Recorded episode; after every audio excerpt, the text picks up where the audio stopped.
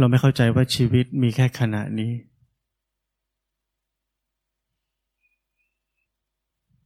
ขณะแห่งความดำรงอยู่นี้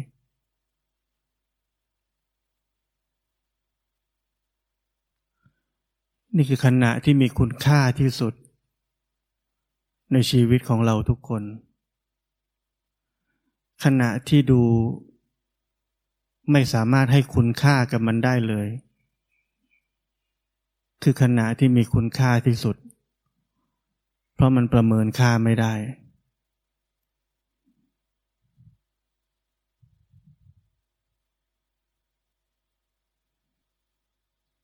ขณะแห่งความดำรงอยู่นั้น คือความเงียบ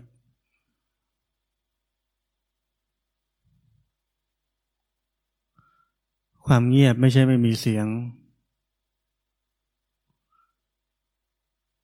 ความเงียบ คือเงียบต่อทุกสิ่งทุกอย่าง ไม่ว่าอะไรจะเกิดขึ้น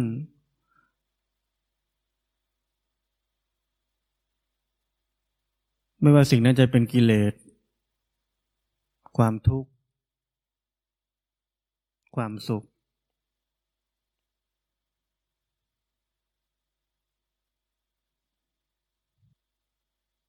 ช่วงชีวิตของเรานั้น เคยเงียบกับสิ่งต่างๆไหม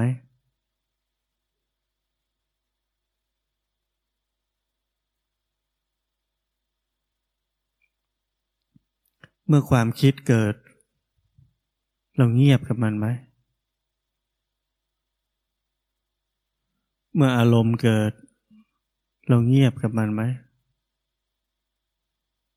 เมื่อความรู้สึกบางอย่างเกิด เราเงียบกับมันไหม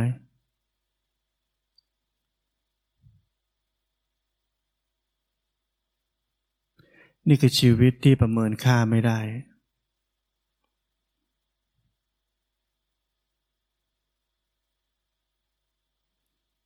เมื่อเราเคยชินที่จะเงียบ เมื่อความตายมาถึง เราจะเงียบกับมัน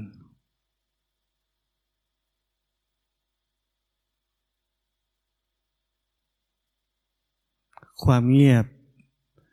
จะค่อยๆละลาย ตัวเราทิ้งไป จะค่อยๆชะล้าง ความเป็นเราให้หมดไป ไปลองดู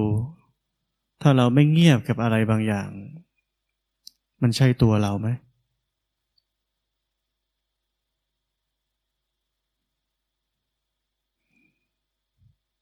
ชีวิตนั้นไม่ได้ต้องการอะไร การปฏิบัติธรรมที่แท้จริงไม่ได้ต้องการอะไร ไม่มีอะไรให้รู้ถึงทั้งนั้น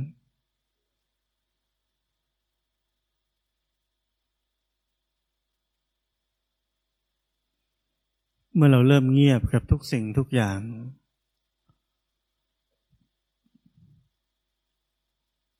ความสัมพันธ์ที่แท้จริง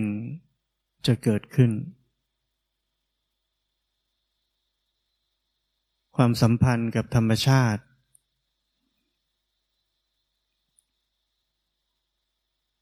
กับสิ่งต่างๆ เพื่อนเราคือธรรมชาติหนึ่งเหมือนกัน พ่อแม่พี่น้องเราคือธรรมชาติหนึ่งเหมือนกัน เราจะสัมพันธ์อย่างถูกต้อง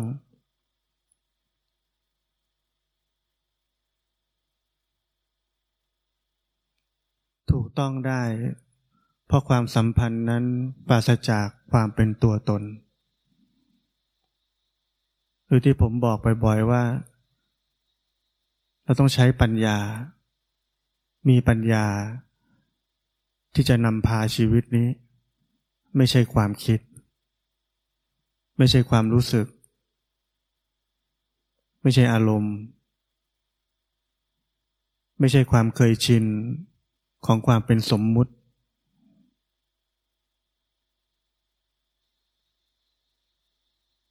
ไม่ใช่ระบบตักกะ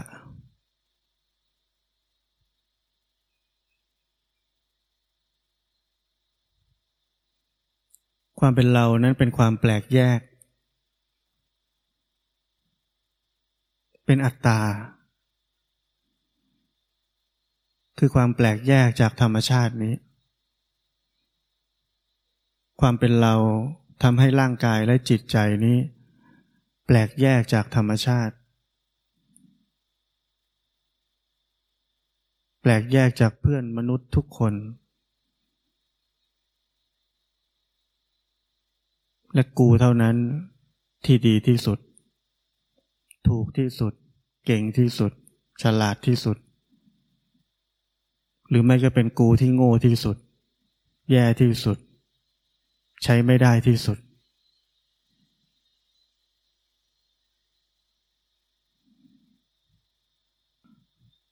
ความสัมพันธ์ที่แท้จริงระหว่างเพื่อนมนุษย์ถึงเกิดขึ้นไม่ได้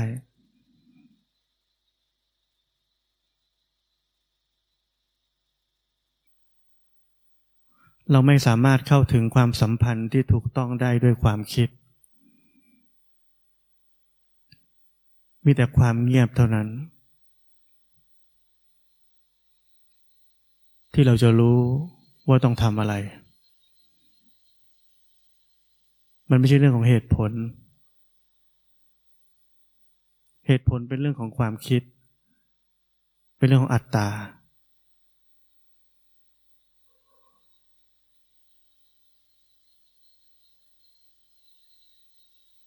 และเมื่อเราใช้ชีวิต ที่มีปัญญา ที่ปราศจากความเป็นตัวเรา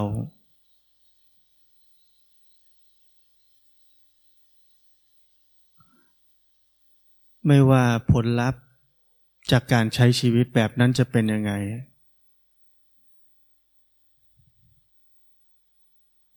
เราจะไม่ต้องเสียใจ มันอาจจะไม่ดีก็ได้ แต่เรารู้ว่าการกระทำนั้น ๆ บริสุทธิ์ที่สุดแล้ว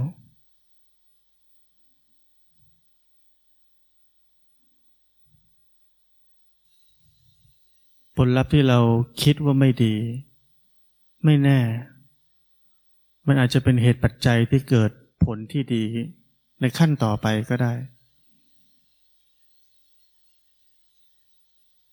เพราะนั้นปัญหา ของชีวิตนั้น ไม่ใช่อยู่ที่ผลลัพธ์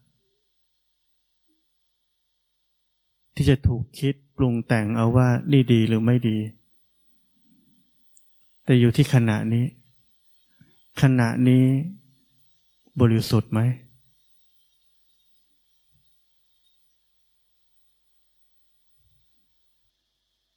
ราะฉะนั้นชีวิตของเราทุกคน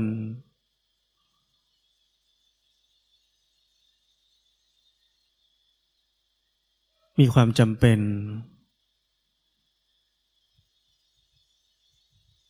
ที่เราจะต้องฝึกที่จะเงียบกับทุกสิ่งทุกอย่าง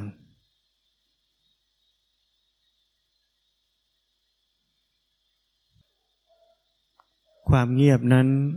ก็คือความไม่ทำอะไร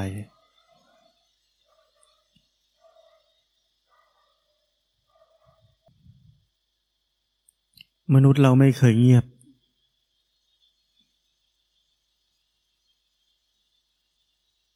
เราทุกคนทำทุกอย่าง โดยมีความเชื่ออยู่ข้างหลัง ว่าสิ่งนี้ดี แล้วดูโลกเราเป็นไง มันดีหรือมันวุ่นวาย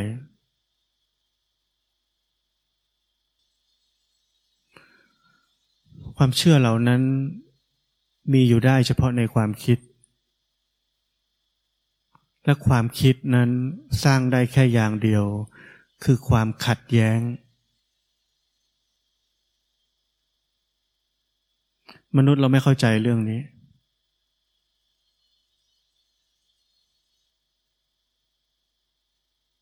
เพราะนั้นผมกลับไปถามว่าถ้าเรากำลังจะตาย เรามีสิ่งที่มีคุณค่าที่สุดในชีวิตของเรา ที่เราได้ทำแล้วหรือยัง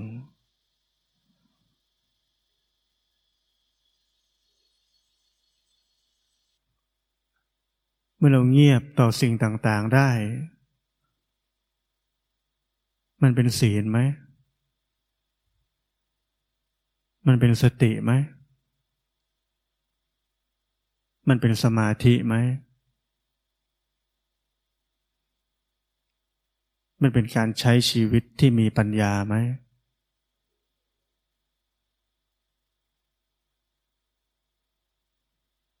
ความคิดหรือความเงียบ ที่จะทำให้เราเห็นโลกนี้ตามความเป็นจริงได้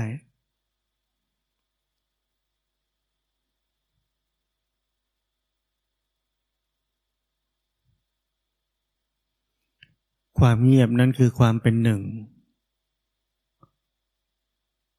และความเป็นทั้งหมดของชีวิตนี้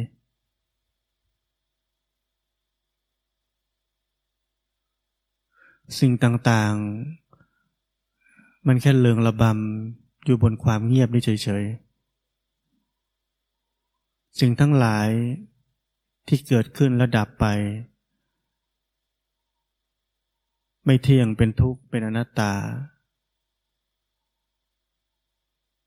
เป็นสิ่งที่ประกอบความเงียบนี้เท่านั้น เราต้องรู้จักความเงียบ แล้วเราจะรู้จักทั้งหมด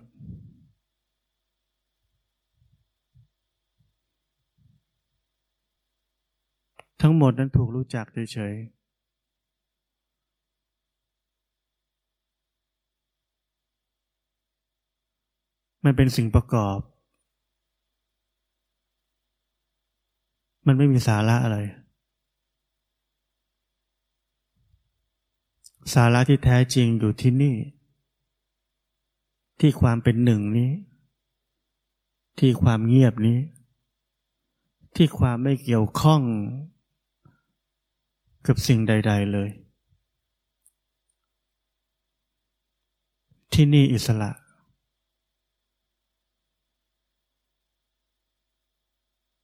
ที่นี่ พ้นจากอนาคต พ้นจากอดีต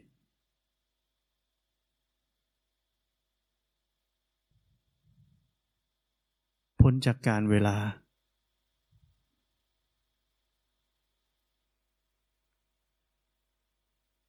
เพราะนั้นการปฏิบัติธรรมนั้น ไม่ใช่การฝึกที่เราจะกลายเป็นใครอีกสักคนหนึ่ง กลายเป็นคนที่ดีกว่าเดิม กลายเป็นคนที่มีตำแหน่ง เป็นพระริยะบุคคล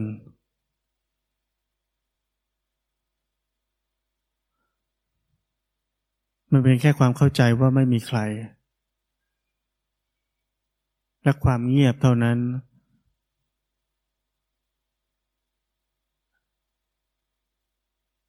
ที่เป็นกิริยา ที่จะฆ่าคนคนนั้น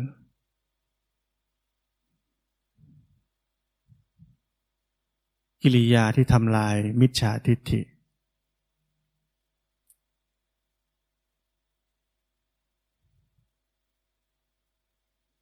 เราอย่าไปคิดว่าถ้าเราเงียบแล้ว กลายเป็นว่าเราจะทำอะไรไม่ได้เลยในชีวิต ผมบอกแล้วไงว่า ความสัมพันธ์ที่แท้จริงจะเกิดขึ้น การกระทำต่างๆที่พอดีจะเกิดขึ้น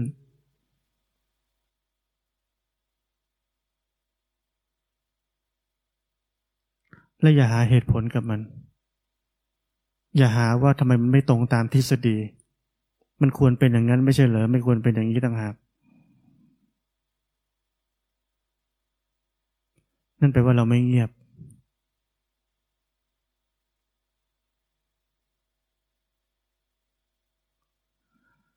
อย่าสนใจกับสิ่งที่จะเลืองระบำอยู่บนความเงียบนี้ เพราะมันหลากหลายมากมาย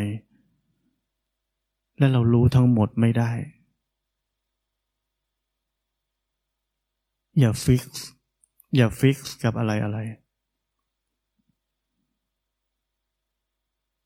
อย่าเชื่อว่าเรารู้แล้ว แค่เงียบ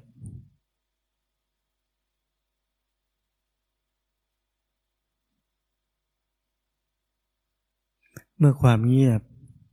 กำลังฆ่าตัวตนนี้ทิ้งไปกำลังชะล้างมิจฉาทิฏฐิไป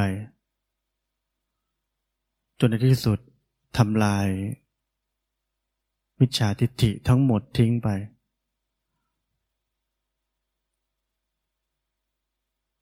ปัญญาที่แท้จริงก็เกิดขึ้น สัมมาทิฏฐิ คือปัญญา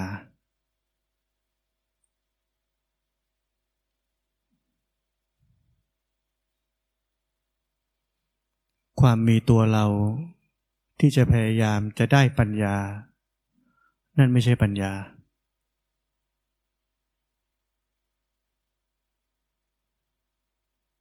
นั่นเป็นมิจฉาทิฏฐิเหมือนกัน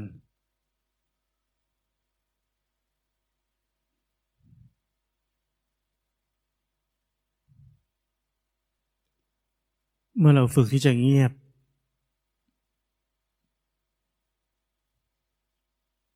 ไม่ตอบโต้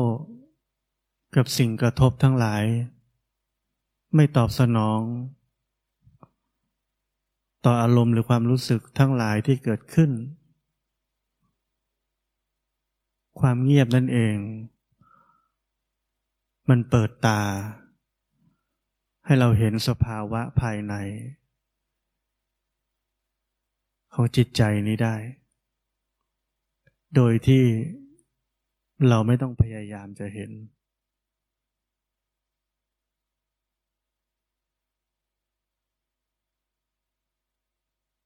มันเป็นกระแสทานของเหตุปัจจัย ไม่เกี่ยวกับเรา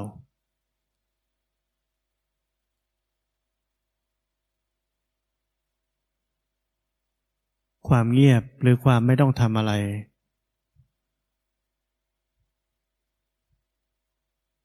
จะทำให้เกิดการปฏิบัติธรรมที่แท้จริง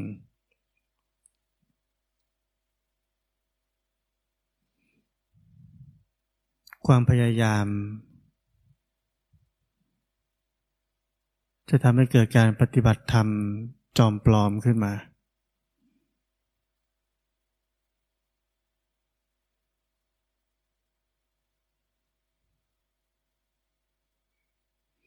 การปฏิบัติธรรมจอมปลอมนั้น เมื่อถึงวันที่เรากำลังจะตาย เราจะรู้สึกว่าเรายังปฏิบัติธรรมได้ไม่ดีพอ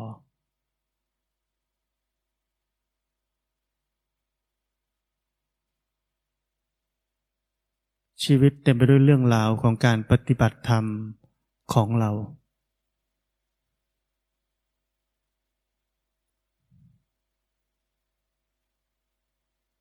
หรือแม้กระทั่ง เราจะพอใจว่าเราปฏิบัติธรรมดีแล้ว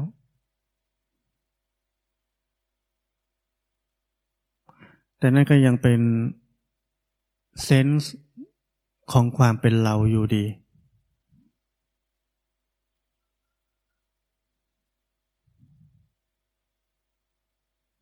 เป็นไอเดียของความเป็นเราอยู่ดี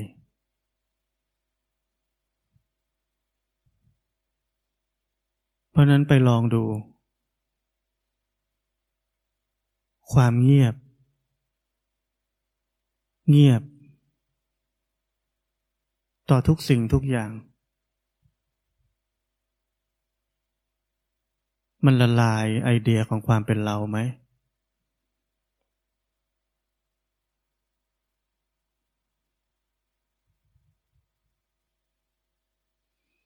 ความเงียบนั่นคือ ความพ้นจากโลกของความคิดปรุงแต่งทั้งปวง คือพุทธะ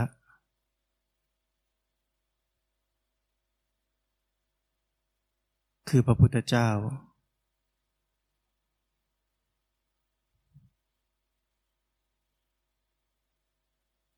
เมื่อเราเข้าถึงความเงียบ รู้จักมัน ชีวิตเป็นความดำรงอยู่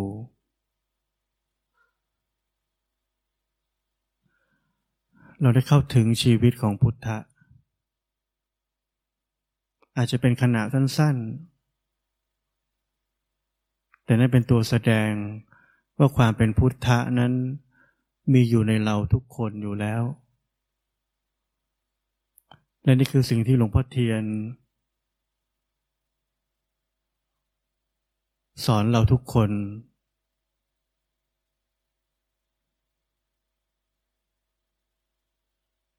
ว่าเราต้องปฏิบัติธรรมจนถึงวันหนึ่งที่เรากราบตัวเองได้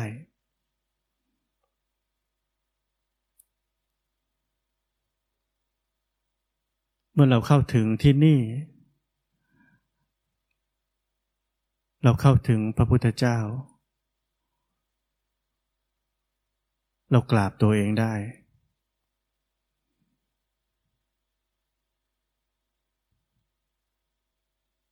เพราะทั้งหมดที่ผมมอบให้กับพวกเรา คือชีวิต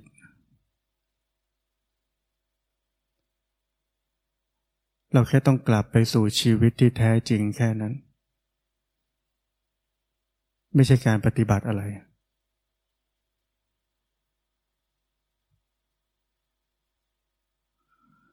นักปฏิบัติธรรมนั้นหมกมุ่นทางธรรม หมกมุ่นหาวิธีปฏิบัติธรรม หมกมุ่นกับความก้าวหน้า หมกมุ่นกับ การหาความรู้ การอ่านธรรมะ การฟังธรรมะ ความพยายามเข้าใจ ธรรมะ นี่คือความหมกมุ่นของนักปฏิบัติธรรม ส่วนคนในโลกก็หมกมุ่น หมกมุ่นทางโลก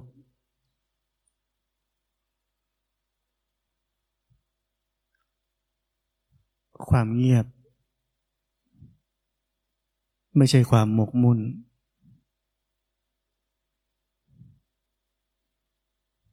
ถ้าเราเข้าใจความแตกต่าง ทั้งหมดที่ผมพูดนี้ได้ เราจะรู้จักการปฏิบัติธรรม